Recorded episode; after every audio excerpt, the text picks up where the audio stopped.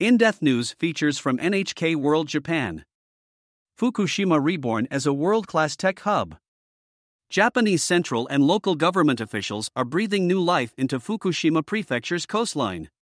Areas where industries and jobs were left in tatters by the March 2011 nuclear disaster are now home to cutting edge research hubs in the fields of robotics, AI, green energies, radiation, and more. Prefectural officials have established the Fukushima robot test field in Namie Town and Minamisoma City near the crippled Fukushima Daiichi nuclear power plant. The initiative is funded by a central government subsidy of about 15.6 billion yen, or $1.2 billion. Local officials say more than 70 robotics companies are now operating at 21 facilities across the area. Namie is also now home to the Fukushima Hydrogen Energy Research Field, one of the world's biggest facilities of its kind. Officials are conducting real world urban development trials using the low carbon gas, promoting creative reconstruction.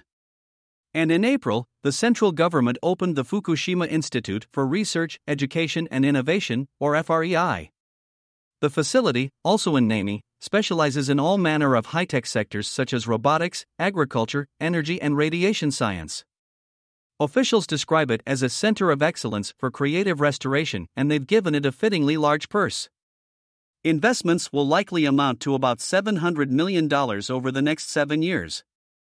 Specialist themes range from new medicines to the industrial use of radiation, including the development of radiopharmaceuticals for cancer examinations and by studying how radioactive materials migrate into the environment and ecosystems, the researchers are turning Fukushima's tragic past into a positive for the future.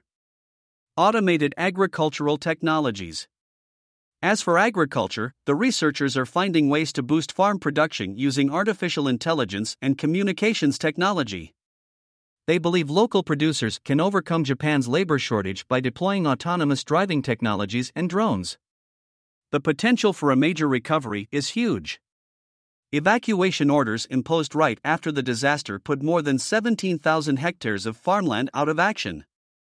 The central government began decontamination work in 2012, but farming had resumed on just 7,370 hectares by the end of fiscal 2021. Fujinoki Masaru.